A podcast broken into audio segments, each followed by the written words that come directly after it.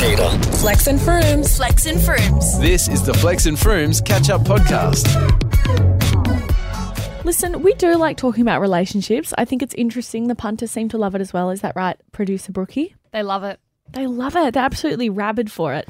and here I have a bit of a disaster that's gone down that this person wants advice with. I have heard on good authority that this is a real scenario. Okay. Sometimes people call in with a bit of joke joke scenario. This really happened, so the stakes are high. It starts. I screwed up big time exclamation mark. I work in finance and have had quite a few X-rated businesses that we manage. As a thank you for some work we helped a business with, they are giving us all access for free to one of their gentlemen's clubs for the team.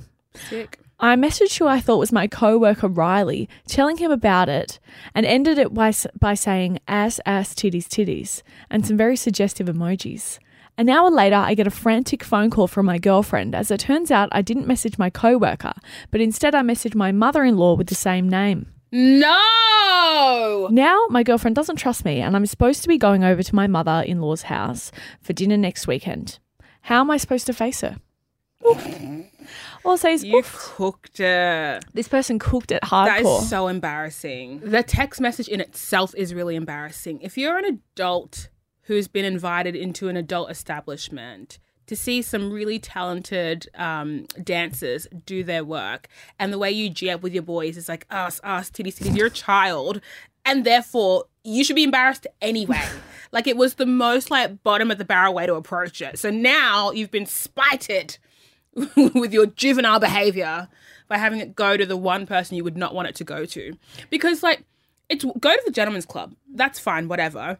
But now your girlfriend has to go defend your like childlike behavior to her mum and try to defend the gentleman's club. It's too much. It's too much. You've added too many layers. Yeah. Look, we're all human. We've all made this mistake. Allegedly. Allegedly, yeah. Alien vibes.